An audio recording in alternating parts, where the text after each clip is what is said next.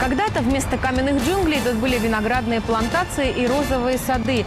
Индейцы назвали эти места святыми из-за плодородной почвы и наличия воды, но свято место пусто не бывает.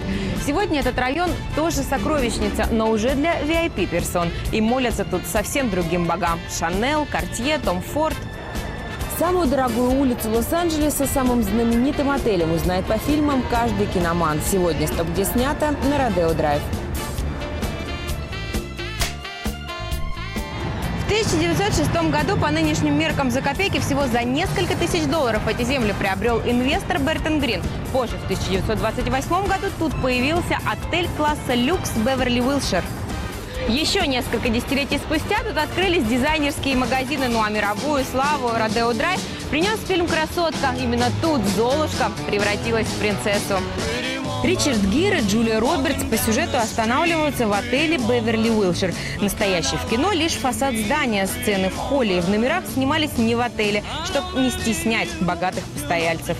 Кстати, история самого отеля «Беверли-Уилшир» более чем впечатляет. Тут останавливались президенты, звезды. Именно в нем жили Джон Леннон и Элвис Пресли.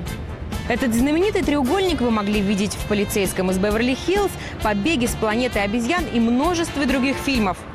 А еще тут часто снимают рекламные ролики, а голливудские звезды любят обедать в этих уютных кафешках. Так что, прогуливаясь по Родео-драйв, всегда держите фотоаппарат наготове.